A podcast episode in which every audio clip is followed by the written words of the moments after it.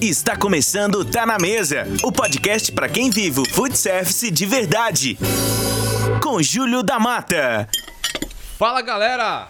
Tudo bem com vocês? Sejam muito bem-vindos, meus amigos vencedores, meus amigos vendedor, trabalhador, empreendedor, gestor. Você que tem dor no nome, esse podcast é para você, para você que tem dor no nome e vitória na alma. Sejam todos muito bem-vindos, muito bem-vindos. Galera, é o seguinte, Tá na mesa comigo hoje um cara que eu admiro muito, tenho respeito enorme por essa pessoa, por esse profissional. É, pela jornada, eu aprendi muito. Cara, aprendi muito com esse cara aqui, meu. Tô feliz pra caraca, confesso a vocês. Ele já foi meu CEO, já foi meu sócio e hoje eu tenho um puta privilégio de falar, de dizer que ele é meu amigo. Tá comigo hoje um cara que. Bom, se eu, for, se eu citar alguém, mas estivesse aqui na mesa com a gente, por exemplo, o meu mestre, Eric Barbeiro Barbosa, na verdade, Barbosa Barbeiro, né? Eu sempre erro e sem mestre, desculpa. Você ia falar o um seguinte, cara, um faixa preta é um faixa branca que nunca desistiu. E olha, o cara que tá na mesa comigo hoje é um cara que nasceu faixa branca nesse mundo de restaurante, nesse mundo de delivery e hoje é considerado o faixa preta do delivery. Tá comigo hoje nessa mesa Daniel Guedes, sócio fundador e CEO da Digital Restaurants. Mudando para sempre a forma do Brasil de se alimentar. Isso aqui eu roubei do Insta. Boa. Beleza? Cara, com muito orgulho, que eu, puta, tô felizaço aqui, tô contente pra caraca. Seja muito bem-vindo ao Tá Na Mesa. Dani, valeu, bicho. Valeu, Julião. Obrigado aí pela introdução super prestigiosa. Não sei se mereço tanto, mas, pô, tô felizão também de estar aqui. Eu que virei um consumidor assíduo de podcasts, né, cara? Tô ouvindo direto. Então, participar com esse aqui contigo é uma satisfação. Vamos que, principalmente falando de delivery, né, que virou minha vida aí nos últimos tempos. Pô, galera, é o seguinte, para você que tá chegando aqui, é, o bate-papo de hoje é um bate-papo super focado com quem vive o delivery na prática. Sabe aquela expressão que é super bonita em inglês? Skin the game? É, cara, que sente na pele. É, o papo de hoje é nessa pegada. Certo? Então é o seguinte, eu vou começar, bicho, assim, perguntando para você. Não, mas peraí, antes da pergunta, pode falar palavrão? Cara, você fala Como é que quiser, qual é, qual o nível de censura desse programa, Essa... desse nobre programa aqui? Cara, a parada é o seguinte, não tem, não tem regra, não tem corte aqui, é uma parada direta, é é preto no branco, bicho. Preto no branco, sem. Sem blá blá blá. Beleza? Tá Esse é o caminho. Bota e... pra fuder então, vamos que vamos. vamos nessa, vamos nessa, se liga aí. Galera, é o seguinte, esse cara, porra, ele tem muita história para contar, tem muita coisa bacana pra, pra mostrar aqui pra gente, falar em detalhes de coisas práticas mesmo, simples, de, de verdade, de real, sem muita teoria, porque o cara, ele construiu uma parada no delivery que é novidade no Brasil. Bom, vocês sabem que o delivery vem evoluindo, tem uma representatividade hoje super importante dentro do negócio de restaurante. Então, se você quer entender mais sobre esse canal de vendas, que hoje é muito importante para ajudar no teu resultado, fica ligado. Bom, eu quero começar o seguinte, cara, conta pra gente o que você viu na China que contaminou você é, e, e não foi o coronavírus, tá? Não, não foi, foi, não foi o coronavírus. Afinal, o maior vírus que existe na vida de um empreendedor, bicho, é a ideia. Ela cresce para formar ou para destruir. Fato. Né? Mas enfim, meu amigo, conta pra gente um pouco dessa história aí, porque eu sei que você foi pra China e voltou nervoso.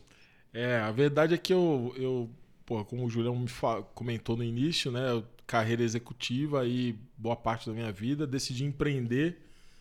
Lembro que era ali o começo do ano de 2018, eu prestes a fazer 40 anos, daquela crise, né, cara, existencial, falei, pô, acho que tá na hora. E aí eu fui viajar pelo mundo, fui conhecer coisas, é, ideias, decidi viajar para alguns países, é, fui para os Estados Unidos, aí Cheguei lá, vi que, porra, no evento que eu tava, a palestra mais bombada era de uma empresa chinesa.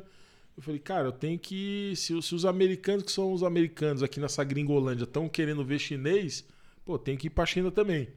Fui pra China, Japão, Coreia, pô, Índia, Israel, vi tudo quanto é startup. E uma delas, na China, por acaso, uma visita até que eu não queria fazer.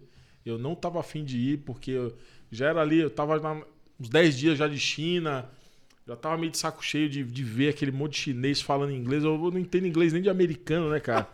eu vou entender inglês de chinês, e aí, numa das visitas, eu olhei na, na, no programa, que era uma, uma missão, né? Aquelas missões que você faz, visita uma porrada de empresa. E aí eu vi que, porra, empresa de delivery e tal, olhei pros meus colegas assim, tava todo mundo meio com o saco na lua, falei, cara, vamos pular isso aqui, ó, é furada, velho, delivery. Quem quer saber dessa porra aqui? Vamos embora, né? E, pô, todo mundo já tava meio que indo comigo, só que rolou um problema, era quatro da tarde. E aí a gente falou, cara, almoçar já almoçamos, jantar tá cedo, cerveja aqui não tem. E tem mais, problema sério de transporte. A gente tinha ficado nos dias antes a pé sem conseguir pegar táxi, porque os porra dos chineses não sabem ler em algarismo romano. Você pega o um endereço escrito em chinês, mas se não tiver ideograma, ele não lê. É mesmo? Isso cara? por ser do táxi, cara. Aí um colega falou: Olha, tô achando arriscado a gente ficar nesse fim do nada aqui. Vamos para essa visita do delivery que é perto de um shopping. A gente vê ela, vamos no transporte aqui da missão, tá. tranquilo. Vamos na visita. Terminou essa, pô, ainda tinha mais três visitas. As outras três a gente queima. E fomos, cara. Cheguei lá, isso a gente estava na cidade de Xangai. Subimos num prédio lá e tal, puta salão. Entrou um chinesinho de meio metro, fez uma bolinha num. Tinha um flip chart assim, fez uma bolinha pequena e falou: Ah, comecei esse negócio aqui. Eu. Pô, eu não posso nem dizer que eu era empreendedor, porque eu não tinha dinheiro, não tinha amigos importantes, não tinha uma, uma formação acadêmica, uma faculdade eu só sabia andar, falar. Eu era no máximo um respirador. Empreendedor não era. Caraca. Mas eu queria empreender. E, pô, aqui na China você tem que empreender para ter sucesso. Eu vou empreender. Ele disse que arrumou uns restaurantes e começou a fazer entrega a pé. Foi fazer entrega a pé e tal. Daí a pouco chamou uns amigos para entregar com ele, montou uma pequena empresa e tava indo bem e tal, entregando só naquele bairro, ah. micro bairro. Aí ele falou, cara, fez um. Ele, em volta daquela primeira bolinha que ele escreveu a pé, ele fez uma outra bolinha maior em volta e falou, cara, comprei bicicletas. A gente queria andar um pouco mais longe, entregar para outros restaurantes. E aí, porra, a bicicleta vai, a bicicleta vem. Dali a pouco tinha duas mil pessoas. Alguns pedalando, outros entregando a pé, a empresa crescendo. Aí ele fez outra bolinha em volta daquela, compramos motos. Cara, olha o negócio. E aí, motoca pra lá, bicicleta pra cá, e caminhando um pouco e tal. Dali a pouco tinha 10 mil pessoas fazendo entrega compramos carros. E aí, para encurtar a história, senão a gente vai passar o podcast inteiro aqui fazendo a palestra do chinês. Cara, ele foi fazendo bolinha, bolinha, bolinha. E aí a bolinha foi indo: carro, caminhão, é, barco, trem, avião e tal. Dali a pouco, falei, cara, acabou, né? Todos os modais da humanidade nos últimos dois mil anos já estão nesse flip chart aí, pô. Não tem mais nenhum meio de transporte. Ele falou, não, falta um.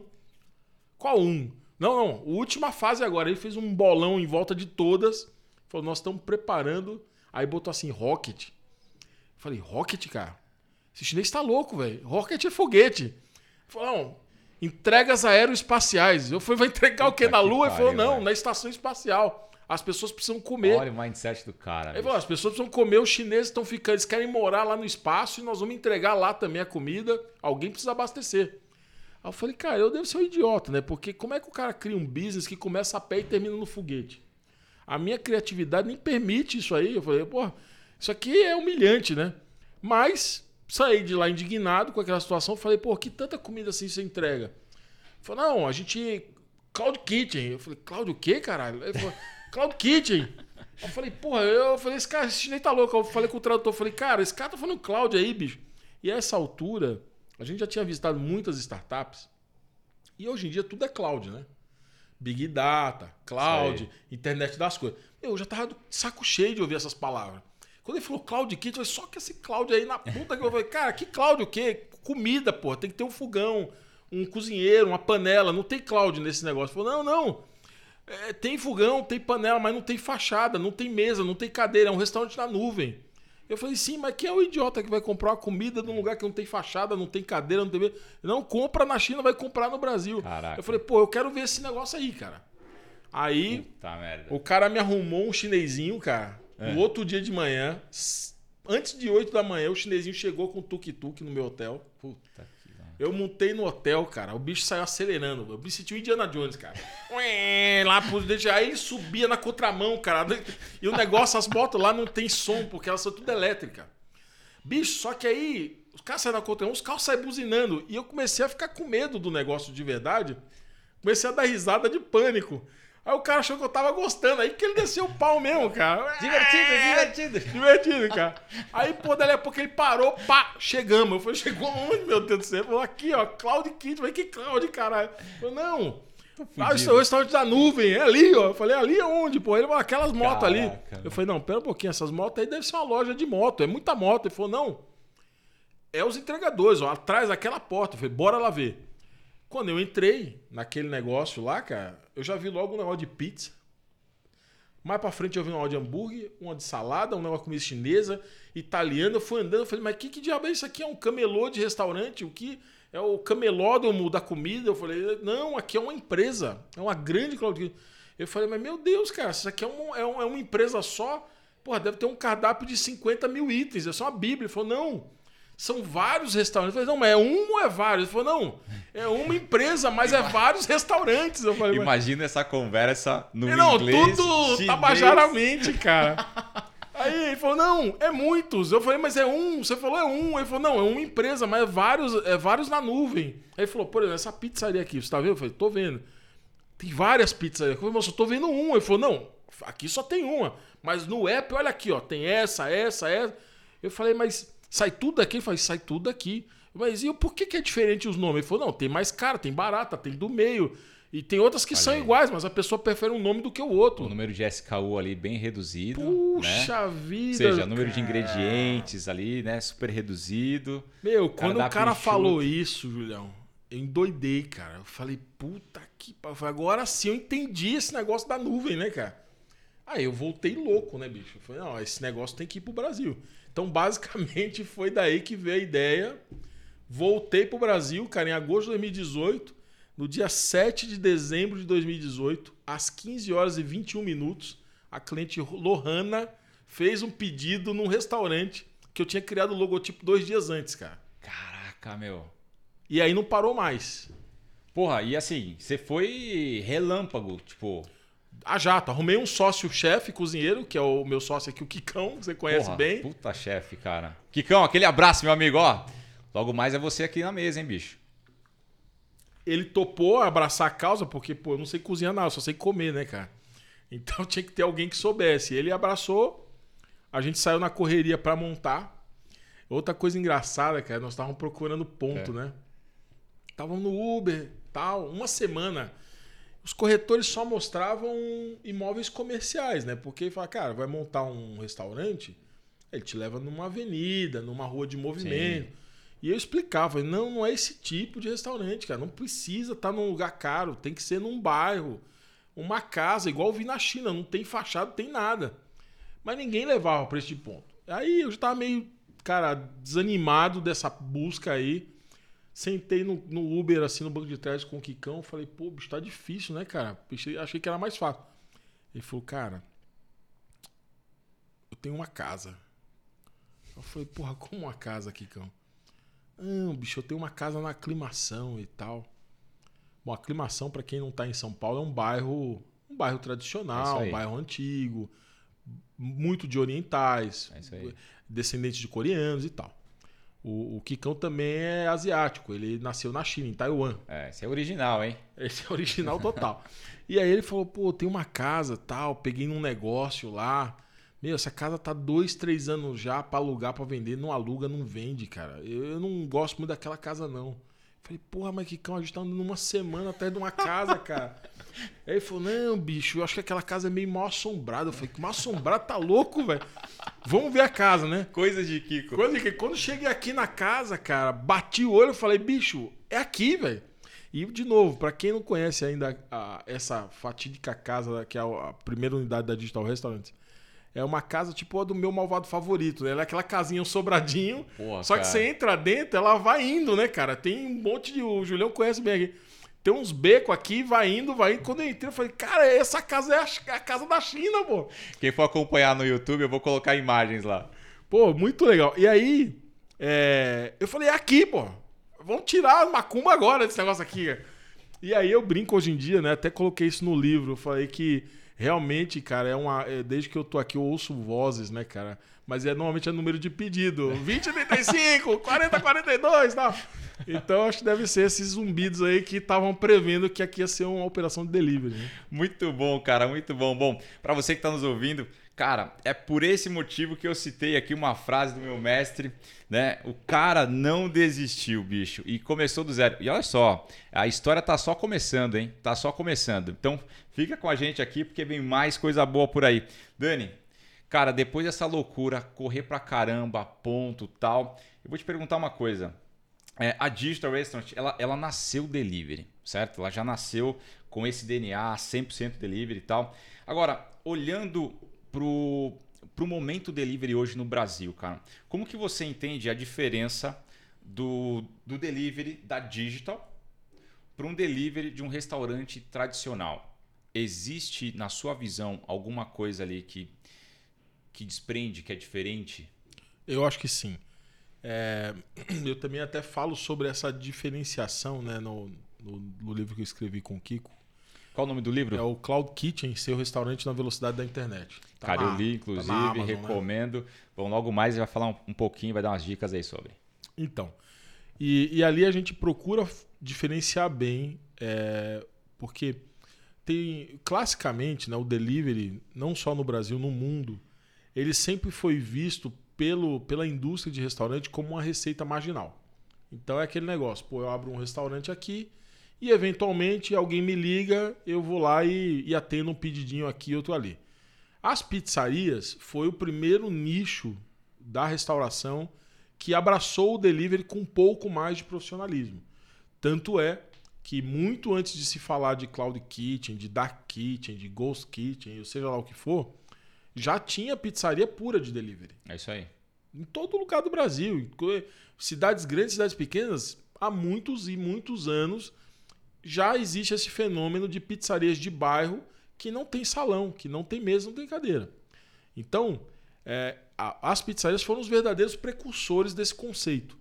E só que modelo tradicional, imã de geladeira, panfletinho na rua, você vai lá, vê o telefone, liga, Normalmente é uma, é, você se apegava àquelas pizzarias do seu bairro. Perfeito. A pizzaria, com o tempo, passava a conhecer o seu gosto. Ah, eu já sei que você quer calabresa e frango catupiry sem orégano, não é isso, seu Daniel? Ah, é isso. Então, ou seja, tinha até um, um negócio ah, que hoje se busca muito, né, que é essa customização. Mas, com o advento dos aplicativos, esse cenário mudou. Porque os aplicativos vieram com grandes incentivos inclusive para os consumidores, aumentaram o volume de consumo abruptamente. Para se ter uma ideia, somente o iFood pretende bater esse mês mais de 40 milhões de entregas. Ou seja, uma, um aplicativo, estima-se que o Brasil vai chegar um ano que vem, final, é, final de 2020, início de 2021, em mais de 100 milhões de entregas. É isso aí. Então, ou seja, é um mercado que ele vem crescendo a dois, três dígitos a, nos últimos anos e seguirá crescendo. Para vocês terem uma ideia, quando eu fui na China, esse chinesinho maldito aí que me inspirou, ele na verdade já fazia 30 milhões de entrega por dia. Por dia. Por dia, 30 milhões Isso há um ano e meio atrás. Eu nem sei quanto é que eles fazem hoje. Então, quer dizer. Não, é, peraí, 30 o quê? Milhões de pedidos por dia. Cara, é muito Por dia. Pedido, Nós estamos aqui cheio. O Brasil, o, o, o iFood anunciou 20 milhões de pedidos no final do ano passado. Estima-se que juntando todos os apps e tal, bateu uns 30 milhões. Caraca. No mês, né? Tá. A China, há um ano e meio até já fazia isso por dia. Um, um entrega, um, um aplicativo de entrega. Que é a Meituan de Ampin, que é uma empresa é, que, é, que seria a versão iFood da China, mas sim, super bem maior e bem mais sofisticado. Então, assim, é um mercado que está crescendo muito. E aí, indo direto para a sua pergunta, qual é a diferença básica? Quando você faz delivery, que eu chamo de delivery nas horas vagas, ou seja, você é um restaurante de salão que eventualmente atende delivery. É muito comum que o restaurante não tome determinadas precauções. Exemplo, embalagem. Exemplo, processos de cocção e receituário. Vou dar um, um caso prático. Se eu sou um restaurante de comida italiana, por exemplo, na, na Digital a gente tem um restaurante que chama Pasta e Ponto. Pasta e Ponto tem macarrão, espaguete, fettuccine, enfim, massa em geral. Se você pede um, um espaguete à bolonhesa no Pasta e Ponto, nós queremos que o espaguete chegue para você ao ponto. Perfeito. Bom, só que eu sei que o, o, o meu produto não vai sair do fogão para a mesa, porque eu sou uma operação de delivery.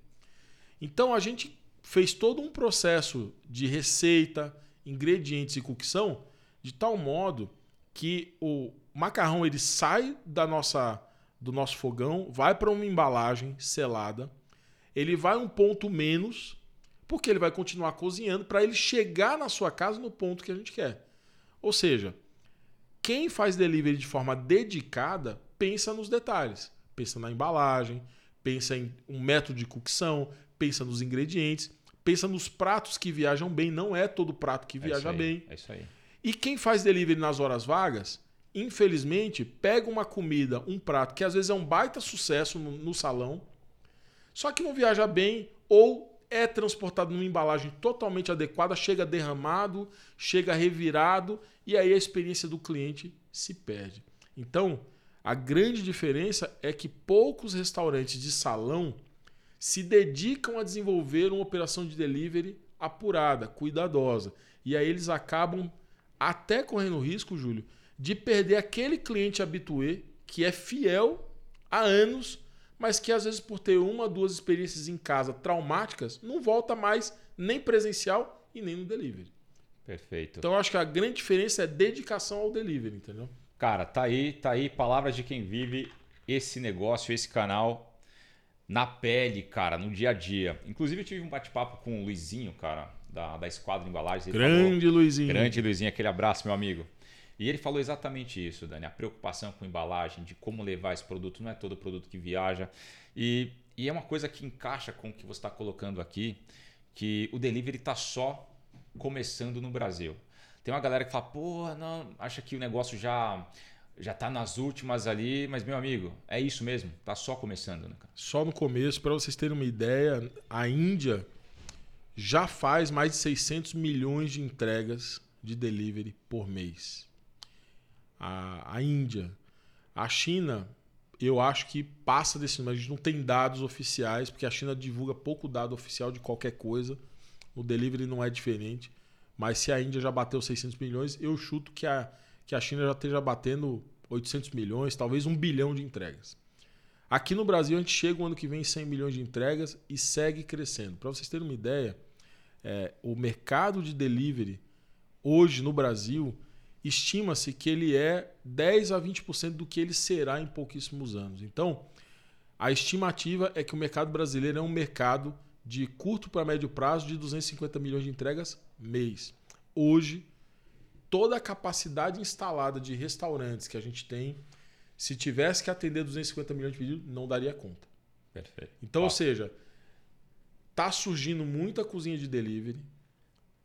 Muitos restaurantes de salão passaram a dar uma atenção maior para o delivery e pode se preparar porque esse, esse segmento só vai crescer porque o movimento do delivery ele não é um movimento gastronômico, ele é um movimento social. O que, que tem acontecido? As pessoas estão mudando de hábitos é isso aí. novas configurações familiares. Aqui em São Paulo, por exemplo, e, e não é um exemplo único, O- o maior sucesso hoje imobiliário são apartamentos de 10 metros quadrados. Veja que loucura. 10 metros quadrados, para quem está nos ouvindo aí, basta olhar ao seu redor. Se estiver numa sala, provavelmente a sala que você está nesse momento tem mais de 10 metros. Como é que você mora em 10 metros? Eu não sei. Eu vi o anúncio desse apartamento, eu fui lá ver. Falei, não é possível, 10 metros, deve ser mentira isso aí. Aí eu cheguei lá, o cara, não, venha ver o decorado. Aí, pô, entrei, na, entrei né, no apartamento decorado, passei assim, já tinha logo o banheiro. Aí tinha um, tipo um loungezinho assim. Eu falei, pô, mas é aqui o apartamento? É aqui. Eu falei, cadê a cama? Ele falou, tá aqui, ó. Aí apontou pra parede. Eu falei, mas tem que descer a cama? Ele falou, é, desce É. a cama.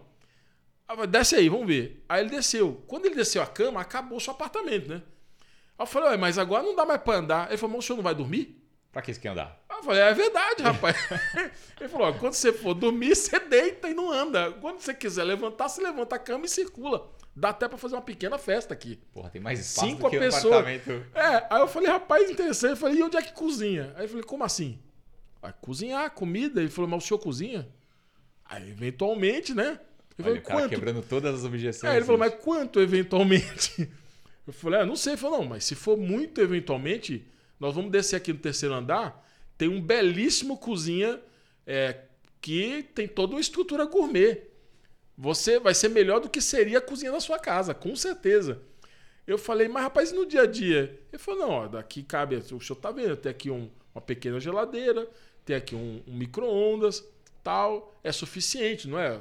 Eu falei, eu não sei. Ele falou, o senhor não pede comida? Eu falei, peço. Eu falei, então tá bom. Então, aqui é a vida normal, dessa Olha que o senhor vive mesmo. Eu falei, então, olha, quer dizer, então a mudança de comportamento, ela tá afetando tudo. E as pessoas, elas de fato vão comer mais comida pronta em casa e no trabalho. E vou além. Sabe de quem é o problema? Sabe quem vai pagar essa conta, Júlio? Quem será, cara? O supermercado, meu caro. Quem Olha está aí. frito é o supermercado. Eu quero saber o seguinte: quem dos nossos ou queridos ouvintes, que eu tenho a impressão que a maioria são da nossa faixa etária, É isso aí. quem é que ama ir no supermercado fazer compras? Quem não vê a hora de falar assim, nossa, eu tô ansioso para ir no pão de Porra, açúcar, cara. entendeu? Eu tô ansioso para ir pegar aquela fila do check-out do Carrefour, entendeu? Quem? Quem é essa pessoa? Ah, alguém deve ter dito, a minha, avó, a minha avó ama. Nossa, cara. Bom, eu acredito que a sua Não, avó sim, ama. é legítimo, E, Talvez né? até a Ah. sua mãe, mas o problema é que a idade vai chegando, as pessoas vão morrendo, entendeu? É isso aí. E os novos modelos de negócio estão pensando nessa geração que é economicamente ativa. A galera não quer mais ir no supermercado. A galera não quer mais pegar carrinho de compra, subir no apartamento, ter que estocar, depois ter que cozinhar, lavar prato. Tá, o cara prefere muito mais pedir uma comida, já chega na embalagem, ele come ali mesmo. Depois, se a embalagem é reciclável, põe para reciclagem, se não é, joga no lixo. Um forte abraço. É isso aí. Pô, os casais, jovens casais, cara, todo mundo trabalha pra caramba. O cara sai de manhã, porra, muitas vezes acorda cedo pra ir numa academia, alguma coisa, porque hoje em dia a pessoa pra ter sucesso é complicado, viu, bicho? O cara tem que ser magro, correr maratona, ir na academia, e parece que as pessoas estão indo agora no mesmo cabeleireiro, veste a mesma roupa. Nós, inclusive, temos até. Parece que nós combinamos. Porra, é, cara. O, o pessoal me chama de. Meu, meu apelido é Seu Madruga, cara. Seu Madruga. É, porque eu tenho calça jeans e camiseta preta. E todo eu, fui, dia. eu fui convidado para uma festa fantasia, comprei um chapéu azul, coloquei, cheguei lá, fiz uma tatuagem daquela que você vem no chiclete, grudei no braço e acabou, meu. Seu Tá Madruga aí o Seu na- Madruga. Skin the game, seu é, Madruga. exatamente. Então, cara, o delivery não tá crescendo porque as pessoas pegaram o gosto de chamar motoboy. Ele tá crescendo porque ninguém tem mais tempo de É nada. aí, as pessoas querem conveniência. O trânsito tá uma loucura. Sabe, eu vim agora de tarde de uma reunião numa companhia que tem 2 mil funcionários. O cara tá num prédio, quando a galera desce pra almoçar, caos total. Os elevadores não cabe a turma pra descer. Tem que ir por turma, entendeu? Pra descer. Aí chega embaixo, os restaurantes tá tudo capotado. Então o que, que os caras querem? Querem receber a comida na sua mesinha ali, ó. Sabe? acabou. Produzir e se brincar vai pra casa mais cedo. Então a mentalidade mudou muito. Existe até para quem é curioso e gosta de dados, tem um relatório do banco UBS, o banco inglês, que é um relatório em inglês que, que o título dele traduzido em português é A Morte das Cozinhas.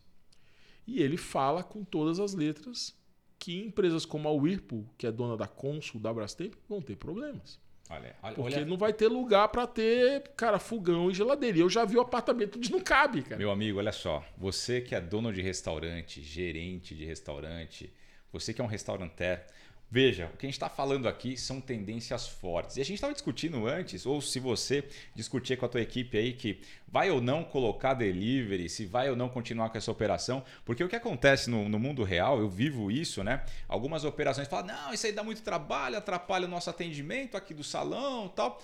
Olha só, eu implantei recentemente a operação delivery em um, em um restaurante, cara. E assim, começamos no primeiro mês, 21 mil reais, tá? Vou falar de números finais aqui. Bicho, três meses depois a gente bateu 108, tá? Só para você ter uma ideia. E assim, a gente tem que melhorar e muito a operação lá para chegar nos níveis, porque quando a gente fala de delivery, desse mundo online, tem um negocinho que chama NPS, certo, Dani? Exatamente. Net Promoter Score. É, bicho, ali é estrelinha, entendeu? É, é mensurar a sua qualidade. Bicho, tem muito trabalho pela frente. Tem. E aí eu vou dizer uma coisa: se você é daqueles que pensa que o delivery dá muito trabalho, a pergunta que se coloca é o seguinte: você quer trabalho com dinheiro ou sem dinheiro? Com delivery é com dinheiro. Sem delivery é sem dinheiro. Trabalho você vai ter de todo jeito.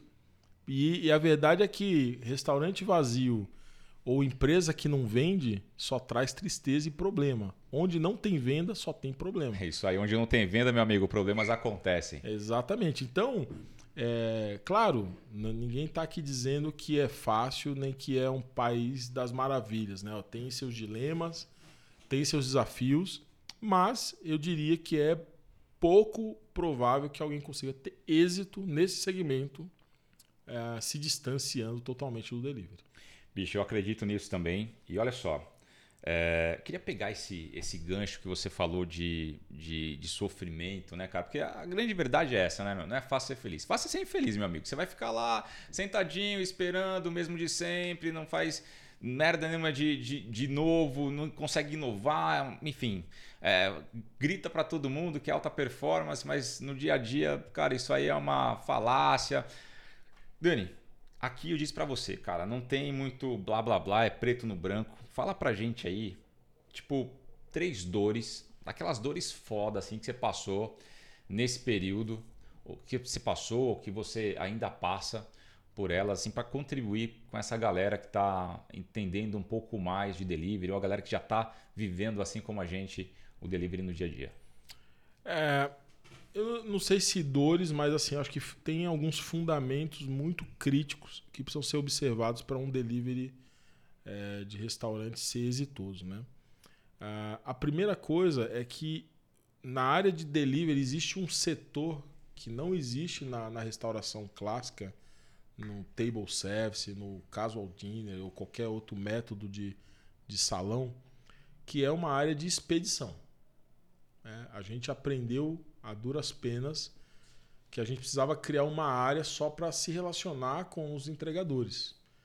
E essa área é uma área que você tem que estar tá pronto para receber, se a sua operação for exitosa, grandes volumes de entregadores. E eu tenho visto muitas vezes o restaurante montar delivery e aí tem que sair um garçom passando por meio do salão com sacola na mão Aí vai lá na frente do, do, do restaurante, abre a porta para entregar uma sacola para o motoboy. Quer dizer, não tem uma área de relacionamento com esse entregador. O motoboy, muitas vezes, ele fica perdido. Às vezes ele cancela a corrida porque ele quer volume. E se ele chega e ninguém atende tem ele rápido, tal. ele vai embora. Então, assim, primeira coisa que eu acho que é um fundamento importante para uma operação de delivery, você tem que ter um balcão de atendimento dos seus entregadores. Pequeno, médio ou grande depende do tamanho do seu volume. Mas você tem que ter uma área que a gente chama de expedição. É onde todas as sacolas e todos os produtos ficam prontos para o entregador pegar e vazar, sem atrapalhar a sua cozinha. Seja ela de um restaurante físico, presencial, ou seja a cozinha do próprio delivery. Inclusive, a gente recomenda que seja uma área que o motoboy tenha um acesso limitado. A gente não recomenda que ele entre dentro da sua estrutura porque seria uma, uma peça estranha, inconveniente, fora que a maioria do, dos restaurantes trabalham com motoboys terceirizados que você nem sabe quem é. É isso aí.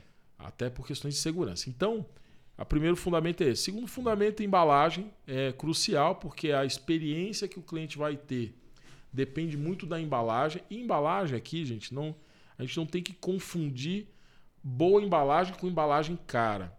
Claro, existem materiais se você vai fazer uma embalagem com papel reciclado, reciclável é, e com outras características, tende a ser mais caro, mas você vai estar tá também com valor agregado para clientes que valorizam Perfeito. esse viés. Dependendo do seu produto, vai ser até necessário. Mas a embalagem adequada, ela tem, mais, ela tem menos a ver com o preço dela e muito mais a ver com o quanto ela transporta bem certo tipo de alimento. Uma dica importante de embalagem é: se o alimento que vai estar tá dentro dela tiver muito espaço para balançar, ele vai balançar. Se ele for um negócio quebradiço ou que se misture, ele vai misturar. Então, uma, um, um, objetivo fundamental de toda embalagem ideal de delivery é que ela seja o mais justa para que o alimento tenha pouca área de movimentação, porque ele vai balançar inevitavelmente. E esse balanço, dependendo do tipo de alimento, pode fazer com que chegue lá na casa do cliente um, o seu alimento todo quebrado, todo bagunçado e, e muitas vezes o cliente não vai nem querer comer. Então, esse é o segundo, segundo ponto. E o terceiro ponto é você levar a sério, muito a sério, like, dislike e estrelinha. Porque lembre-se que o cliente do delivery não está na sua frente para te dizer se gostou ou não. Ele é todo, toda entrega de delivery, o cliente é encorajado a te avaliar, é encorajado a te, a te dar uma nota e normalmente quando tudo dá certo ele não avalia. É isso aí. Ele só dá, ele só vai te avaliar ou quando alguma coisa dá errado ou se você estimula uma avaliação. Né? E aí a gente pode depois, com o tempo, falar de como estimular as avaliações positivas, mas as negativas virão e você tem que tratar disso de maneira eficiente para o cliente saber que ele tem voz. O cliente ele não se incomoda que você erre, ele se incomoda com descaso. Perfeito. Se você erra, pede desculpa e na próxima acerta, o cliente até vai te admirar. Mas se você erra, faz de conta que não errou, ele reclama, você não, não ouve, faz de conta que não reclamou, Aí esse cara vira um detrator, que é a lógica do NPS, Perfeito. que todo cliente que é detrator é o cara que fica falando mal de você para Deus e o mundo e ele faz com que você perca vários outros clientes. É isso aí. Bom, no NPS que a gente utiliza hoje no delivery, né, são cinco estrelas, né? Mas o cálculo do NPS aí ele vai de 1 a 10, né? Então, se o cliente dá uma nota ali de 1 a 6, ele é classificado como um detrator, ele vai falar mal do teu negócio. Se ele dá uma nota de entre 7 a 8, ele é neutro, né? Não ele fala não, bem nem fala não mal. fala bem nem fala mal. E se ele dá uma nota de 9 a 10, ele é o promotor, ele vai promover o teu negócio. Mas é super importante você estimular, buscar e incentivá-lo a dar feedback, a classificar a, o teu restaurante no momento de uma entrega que você percebeu que foi tudo bem, foi tudo certo, que o negócio rolou ali. Aqui, por exemplo, é, enquanto a gente está falando, eu vou, vou até abrir aqui. A gente faz a avaliação e a gente olha diariamente. A gente tem uma área e uma pessoa que só faz acompanhamento de avaliação todos os dias. Então, estou até mostrando para o Júlio aqui. Ó. Começou o dia, ela mandou ó, elogios e avaliações de ontem. Aí tá aqui, ó. E a gente vai vendo o que o cliente vai dizendo. Cara, e por olha, que, e olha por que, que isso ele. daqui. Galera, que vocês não estão podendo ver imagem agora. Depois vocês vão acessar aí meu canal via YouTube, vocês vão conseguir, vou colocar na tela para vocês algumas informações. Bom, olha, é muita coisa. O cara, o cara segue aqui uma máxima. Acho que muita gente ouviu aquela máxima no ano passado que o pessoal falava assim, né, Dani? Tipo, os dados são como petróleo. Galera, para quem vive varejo, quem vive restaurante, cara, os dados não são como petróleo. O petróleo tem que passar por uma série de processos tal, e a gente já percebeu que a gente consegue viver sem petróleo. Os dados são como água.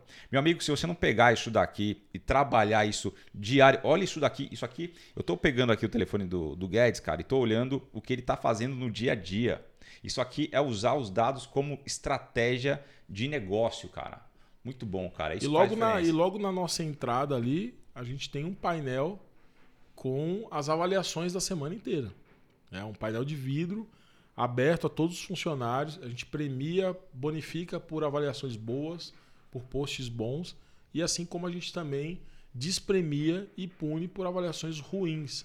É, pune no bom sentido, quer dizer, a gente deixa de, de dar premiações e eles perdem bonificação quando tem avaliações ruins. Por quê? A equipe toda tem que estar engajada nesse movimento. Quando o cliente elogia, quando o cliente reclama. Perfeito. Esses dias a gente recebeu uma, uma fala de um cliente, uma mensagem, que ela fez uma reclamação, a gente respondeu com uma carta escrita à mão. Ela não acreditou. Ela falou, mas não é possível, vocês mesmo que, que mandaram essa carta escrita à mão para pedir desculpas e, e pedir que deu uma. Que a gente basicamente pediu desculpas Perfeito. e pediu para ter uma nova oportunidade com ela.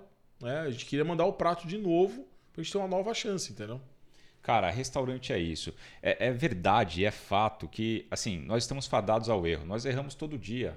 Não é, não é vergonha de falar isso. Porra, eu cometo erro todo dia, cara, é natural. Só que, assim, a estrada para o sucesso, esse caminho do sucesso, ela é construída com erros bem reparados. Ou seja, você tem que corrigir dia a dia, dia a dia entrar em contato com o cliente, ele quer ser ouvido, certo, Dani? E assim, quando a gente fala do mundo digital, cara, desse mundo é, é, do delivery, que essa comunicação, você tem que estar muito antenado. Esqueça um pouco de, de mundo digital e mundo real, é tudo uma coisa só agora, né, Dani? Não é isso? É isso. Se você deixar isso aí largado, meu amigo, isso fica lá eternamente, outras pessoas vão olhar e você vai perder o seu negócio, no médio prazo você já morreu. É, Bom, no, no, até no varejo de moda e no varejo clássico, é, nos últimos anos muito se fala de omnichannel, que nada mais é do que você entender que não existe mais online e offline. O cliente é um só. E ele compra, às vezes, um produto é, online, baseado numa visita presencial que ele fez. E ele compra também um produto presencial baseado numa consulta online que ele fez. E já tem produto que é comprado online no mundo físico. Você vai numa loja e compra online. Então, ou seja, não tem mais separação, não existe mais o eu físico e o, o eu digital, como cada um de nós.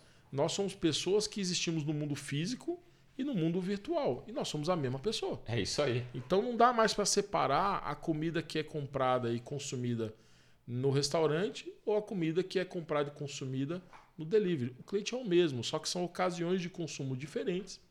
E basicamente, quando ele decide que ele vai comer em casa ou no trabalho sem sair de onde ele está, quem tiver disponível a atender ele, tá no game. Quem não tiver disponível, tá fora do game, porque ele Perfeito. não vai se levantar e dizer, não, eu quero muito ir naquele lugar, então vou me levantar daqui e vou. Não, cara, hoje eu quero maratonar a série. Acabou. Quem me atender em casa bem, tá no game para me atender. Quem não quer me atender bem, quem me atendeu mal, quem teve uma experiência ruim, ou simplesmente está com o aplicativo desligado, esse aí vai perder a venda, porque o cliente não tem esse nível de fidelidade para sair da comodidade dele simplesmente porque ele gosta da marca A ou marca B. E olha só, você que está ouvindo aí um, um, barulhinho de fundo, pá, pá, pá, pá, pá, meu amigo, aqui o tempo não para não, bicho. Aqui a gente está gravando podcast aqui e a cozinha tá a milhão, entendeu? Só polpetone lá é. embaixo, os caras estão picando na ponta da faca. É, meu amigo, aqui é assim, pegada monstro. Cara, eu queria aproveitar desse, desse lance que você falou, que a gente trouxe aqui de não existe essa separação do digital com, com, com o mundo real tal. Cara, como que você vê o delivery com as plataformas? Como que você se relaciona hoje com as plataformas? É, bom, primeiro esse movimento é chamado digital, né? Que é o físico com digital. É quando você consegue congregar as duas coisas harmonicamente. A, a relação com as plataformas, ela, vamos dizer, o restaurante com com o iFood, a Rappi, a Uber Eats, ela não é diferente, por exemplo, da relação de um hotel com Booking.com, né? É, ou de um proprietário de apartamento com o Airbnb. Toda plataforma, ela é um meio de venda, ela é um facilitador, né? Que te traz receita, mas ela também tem suas próprias regras e seus próprios é, dilemas. Hoje em dia, eu vejo muito proprietário de, de restaurante é, se queixando, por exemplo, das taxas que são cobradas. É, eu vejo muito proprietário de restaurante se queixando da questão das promoções e tudo mais. E, e a pergunta que eu sempre faço é: beleza, é, essa taxa que você está pagando é alta? Ok, pode até ser, mas alta comparado ao quê? Por exemplo, se você for captar seu próprio cliente, se você tiver que gerar o lead, nutrir o lead, converter esse lead. Será que vai ser mais barato do que a venda que vem de um aplicativo? Eu tenho dúvidas. Eu já fiz esse teste algumas vezes e na maioria das vezes, se você tenta captar o cliente via marketing digital para um ticket de 30, 40 reais, o custo da venda é maior do que o custo do produto. Porque também as mídias digitais estão custando muito caro. Google, Google Ads, o Facebook Ads, o Instagram, esses caras estão cobrando os olhos da cara, custo da palavra, esse leilão reverso e tal. Então, assim, é caro comparado ao quê? Porque se você também não, não, não pagar para a plataforma, você vai ter que fazer você mesmo a sua própria venda, ela não vai ser de graça. Fato, cara. Né? Tem, uma, tem uma máxima aí, Dani, inclusive, que diz o seguinte: quem vive de orgânico é a Bela Gil. É isso aí, cara. É isso aí. E o orgânico é fogo, né, cara? É difícil. É, o outro ponto é qual é o custo da sua ociosidade? Esse é um outro ponto que muita gente não vê. Quando o seu garçom está lá olhando para o teto, seu cozinheiro olhando para o chão ou mexendo no celular, quanto custa essas horas ociosas por falta de movimento no teu salão? Né? Será que isso custa mais ou menos do que aquele X% que você está pagando para o aplicativo. Então, eu trabalho com a seguinte perspectiva: como, como a maior queixa que eu vejo dos, aplicativos está relacionada à taxa, eu, na minha operação, eu decidi encarar aquilo como parte do ecossistema. Então, por exemplo, se eu sou uma hamburgueria, para fazer um hambúrguer, o que eu tenho que ter? Eu tenho que ter o pão, eu tenho que ter a carne, eu tenho que ter o queijo. No mínimo isso. Dá para fazer um hambúrguer sem carne? Não dá. Dá para fazer um hambúrguer sem pão? Não dá. Para mim, o custo do delivery é igual pão, igual carne. É um custo como qualquer outro. Eu junto no meu CMV, eu junto no meu custo e precifico o meu produto. Ah, mas aí tem o problema das promoções. De novo, ninguém é obrigado a entrar em promoção. O aplicativo lança promoção. Se você quiser participar, bem.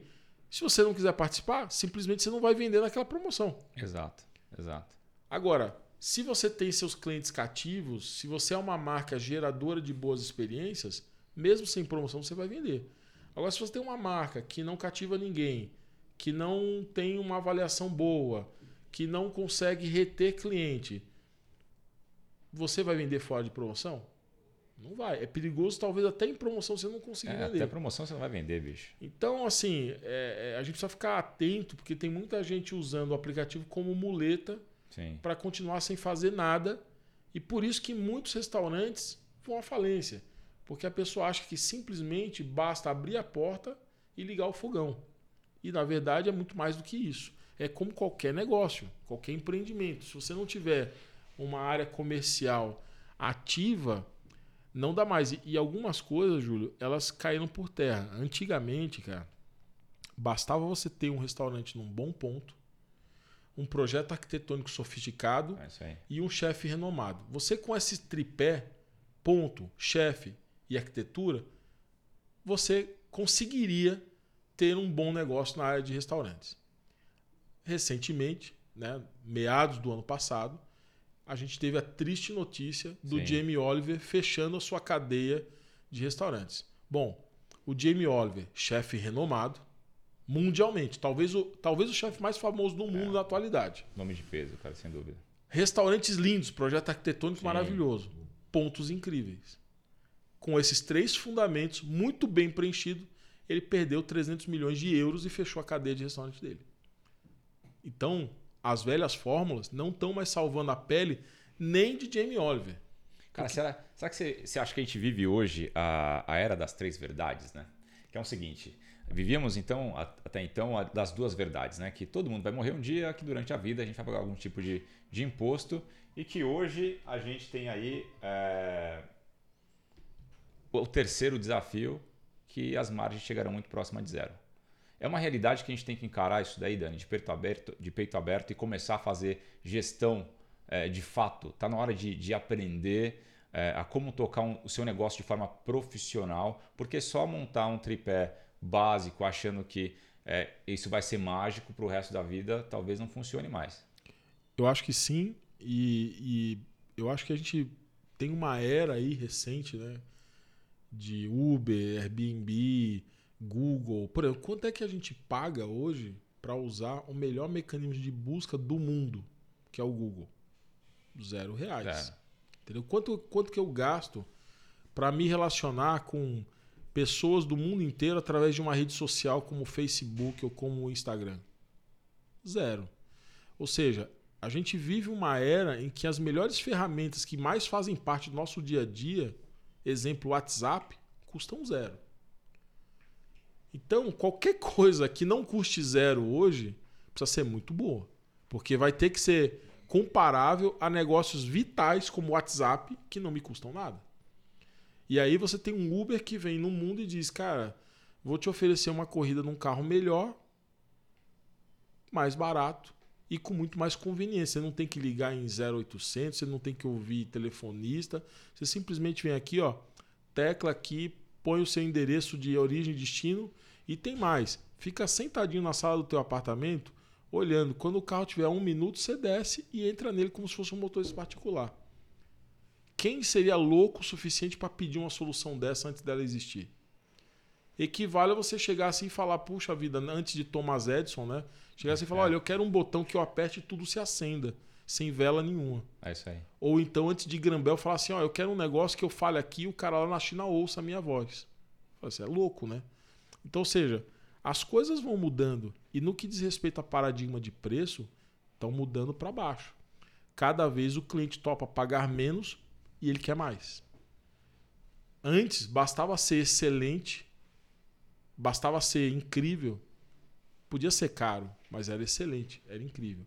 Hoje, precisa ser fantástico e ser barato. Não dá mais para o nível de eficiência que essas empresas globais, ditas disruptivas, trouxeram para a sociedade, tornou todo mundo muito mais exigente. Só que o problema, Júlio, é que muitas vezes o empreendedor, e aí não é só o dono de restaurante, mas eu, eu vejo muito isso no, no mundo da restauração. Ele é exigente e ele acha que a eficiência vale para os outros. Fato. Quando ele é cliente, todo mundo tem Tá que ser eficiente, é entendeu? Agora, quando é no business dele, todo mundo tem que aceitar tudo. E é por isso que muito empreendedor tá dando com burros na água, entendeu? Não é só no mundo de restaurantes. Mas eu acho que o mundo de restaurantes, ele traz uma carga genética ah, pesada, cara. Se você olha a história de restaurante no mundo, até esse nome restaurante, né, vem de restaurer e, e o dono de restaurante, o restauranteur, do Exato. francês vem de restaurar. Isso. Restauração, né? E era restaurar a sua condição física. Isso. O restaurante ele surge na França em tempos de guerra. Era um, o restaurante era um órgão do governo, onde o soldado ia lá para se alimentar e só tinha sopa. Ele entrava numa aí. fila, o cara olhava para a cara dele, pegava aquela conchada, metia de sopa. Você não tinha direito de escolher o sabor, você não tinha de escolher direito de a embalagem, nada. Lamba, meu amigo, aqui eu tô te restaurando. É isso aí. Senta e, e- e dane-se, entendeu? Vou te falar, cara. Tem muito restaurante que tá pensando assim até hoje. Eu conheço muito restaurante aqui em São Paulo que se você for pedir para tirar um azeitona ou qualquer coisa, o chefe vai xingar sua mãe. Olha, vou aproveitar esse momento aqui para falar o seguinte, meu amigo, trazer mais um dado para você, tá? 16% é o valor que um cliente topa pagar a mais por uma experiência incrível. Independente do seu tamanho, independente do seu nível, da onde você está, se você conseguir entregar um serviço, um produto acima da média do que ele está acostumado ou dos problemas que ele vem reclamando, ele topa pagar 16% a mais. Ou seja, existe um caminho aí também para que você ganhe uma margem melhor. En- Enfim, tem caminho para todo mundo. Só precisa fazer o negócio acontecer, né, Dani? Exatamente. E, e ter a perspectiva de se colocar como cliente. É simples, tão simples quanto isso. Se eu fosse cliente, eu compraria, eu toparia, eu gostaria.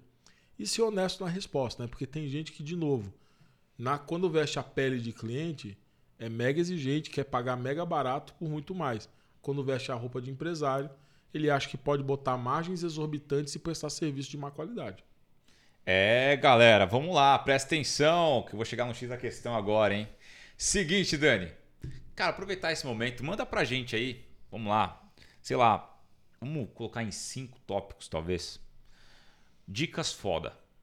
Saca? Tipo, alguma coisa que, que é possível replicar para quem está nos ouvindo aqui, dono de restaurante, para a galera que está aprendendo agora, entrando nesse mundo do delivery. Coisas práticas que você fala assim, cara, isso vai ser transformador, porque eu apliquei na Digital Restaurants e deu resultado. Sei lá, só cinco só, bicho. Só cinco? Olha, eu tenho um. A gente recebeu um investimento aqui recentemente de um fundo, né? E é, o meu sócio nesse fundo é um cara super bem sucedido, muito rico e ele tem uma empresa que fatura na casa de bilhões. E eu fui lá na empresa dele e perguntei, né, como é que é gerenciar um negócio bilionário. E aí ele me deu três dicas. Então eu vou começar por essas três e eu vou acrescentar Porra, depois pera outras duas. pera aí. Amigo, olha só, se você está dirigindo, é o seguinte, presta muita atenção, porque você vai ter que voltar nesse ponto aí do podcast.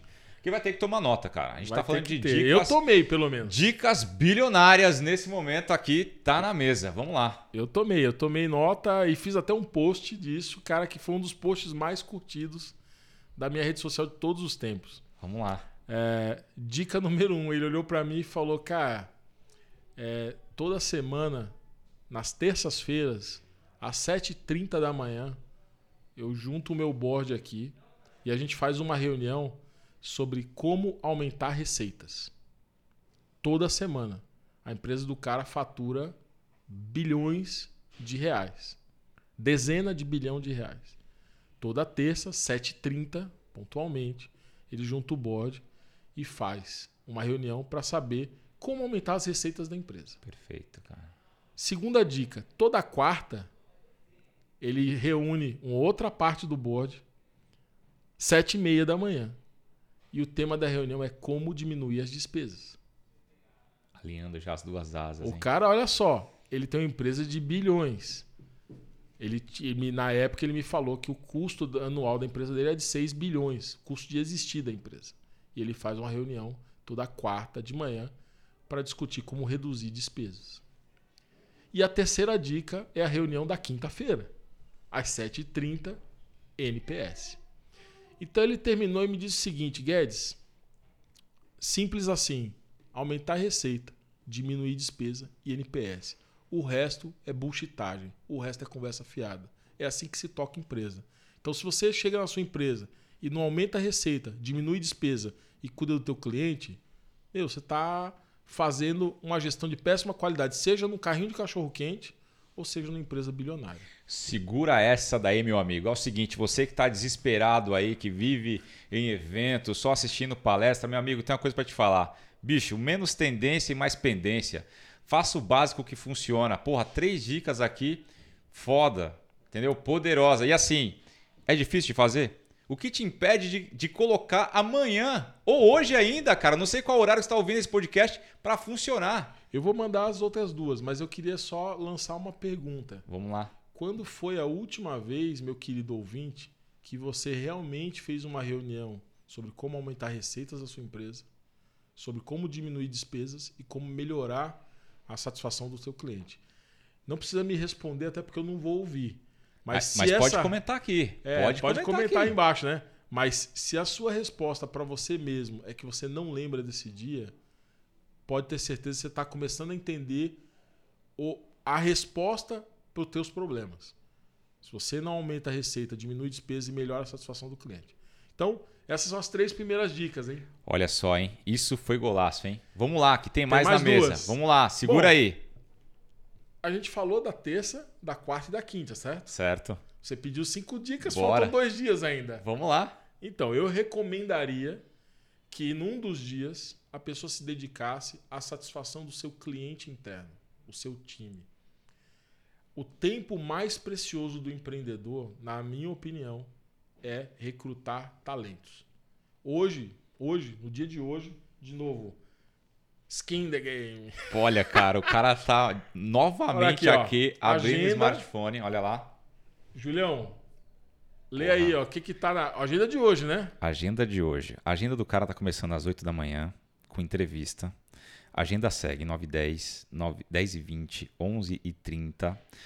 Às O que 15... que tá? Tudo esse, o que que tá escrito nessas agendas aí? Vamos lá. A agenda das, Das oito. Das 8. Entrevista. Das nove. Entrevista. Das 10. Entrevista. Das 11. Entrevista. Então, Tem só até. aí, querido. Você já viu o seguinte. Hoje, que é um dia típico, normal da minha agenda, eu passei a manhã inteira entrevistando gente. Aí você fala assim, pô, eu posso delegar isso? Posso. Eu tenho pessoas, gerentes que poderiam entrevistar por mim? Posso. Mas espera um pouquinho, cara. Quem é que vai construir a empresa?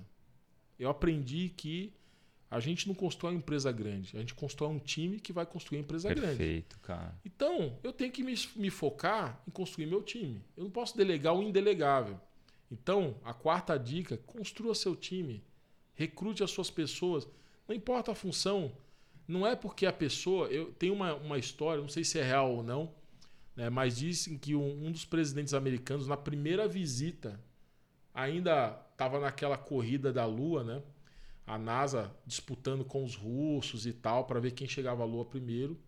E um presidente recém-eleito, nunca tinha ido à, à NASA, foi visitar e encontrou uma pessoa, né, né, um- uma pessoa de limpeza na, no meio dos corredores, como político, né, que dá oi para todo mundo, ele parou, "Ô, tal, parabéns, tal. O que, que você faz aqui?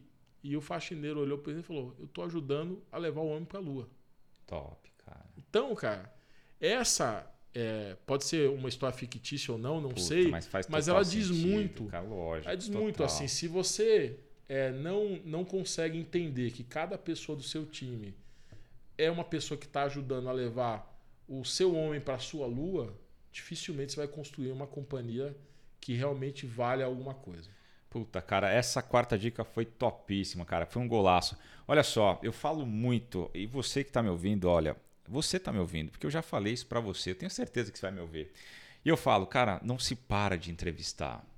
Ah, mas meu time está completo. Você tem que continuar garimpando os talentos que estão no mercado, cara. Você tem que continuar essa busca.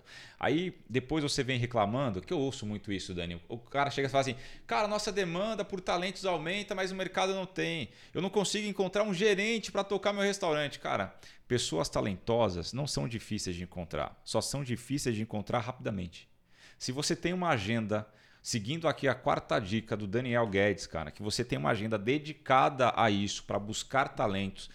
Olha a, a mensagem poderosa que o cara deixou aqui, meu. Você não monta um negócio de sucesso. Você monta uma equipe que vai transformar o seu negócio num negócio de sucesso. É isso. E vamos para quinta, né? Vamos lá. Porque 5 é 5. 5 não é 4, 5 não é 3, né? Bora, garoto! A quinta dica é o seguinte: não faça delivery nas horas vagas. Cara. Você quer fazer delivery, meu? Vai ter que se dedicar. Você tem que desenvolver uma culinária adequada, então Boa. receitas adequadas.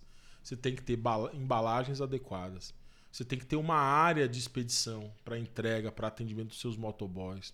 Você tem que ter alguém que fique olhando as estrelinhas, likes e dislikes que você recebe e se relacionando com o cliente. Se você não tiver esses fundamentos, de verdade, conselho de amigo, não faça delivery. Não faça.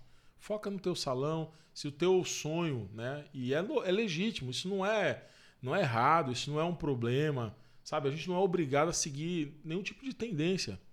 Tem muita gente que consegue continuar ganhando dinheiro e tendo, e tendo êxito fazendo coisas que até estão fora de moda, em, de, em certo ponto de vista. Não tem problema nenhum. Uma vez que ela faça bem feito, sempre vai ter mercado. Agora, entre seguir uma tendência mal feita não siga, cara. Se é para seguir a tendência, faça como tem que ser feito. E aí delivery precisa ser levado a sério. Não dá para fazer nas horas vagas. Não dá para na hora que o salão tá cheio desligar o aplicativo. Perfeito. Não dá. É isso aí. Não dá para chegar o motoboy e você tratar o cara mal, porque ele é parte da sua entrega. Você trata ele mal, sabe o que ele vai fazer? Ele vai pegar a sua Coca-Cola, vai sacudir 30 vezes, quando o cliente abrir, vai explodir na cara dele. Isso aqui tá em comentário, meu amigo. Você tá querendo rir, mas é a verdade, pô. Você vive em restaurante que nem a gente aqui, isso é fato, cara. Cara, ele vai se vingar de você da pior forma possível, que é fazendo o teu cliente te odiar. E ele sabe que ele tem esse poder na mão dele. Porra, cara, top, hein? Cinco dicas aqui, só golaço, cara, só golaço. É o seguinte, ó, presta atenção. Siga nas redes sociais, arroba Júlio, cara. Lá tem muito conteúdo no Insta, no Face, no YouTube, inclusive. Vou colocar um desafio aqui, hein, Dani? Cara, eu preciso chegar em 100 inscritos, 100 inscritos, para conseguir subir conteúdo personalizado para você. E você que entrar no meu canal agora, você vai dar de cara com uma aula de gestão de resultado, onde eu falo de CMV de forma muito simples, muito prática, para você aplicar hoje no teu negócio e parar de ficar com dor de cabeça. Bom, seguinte.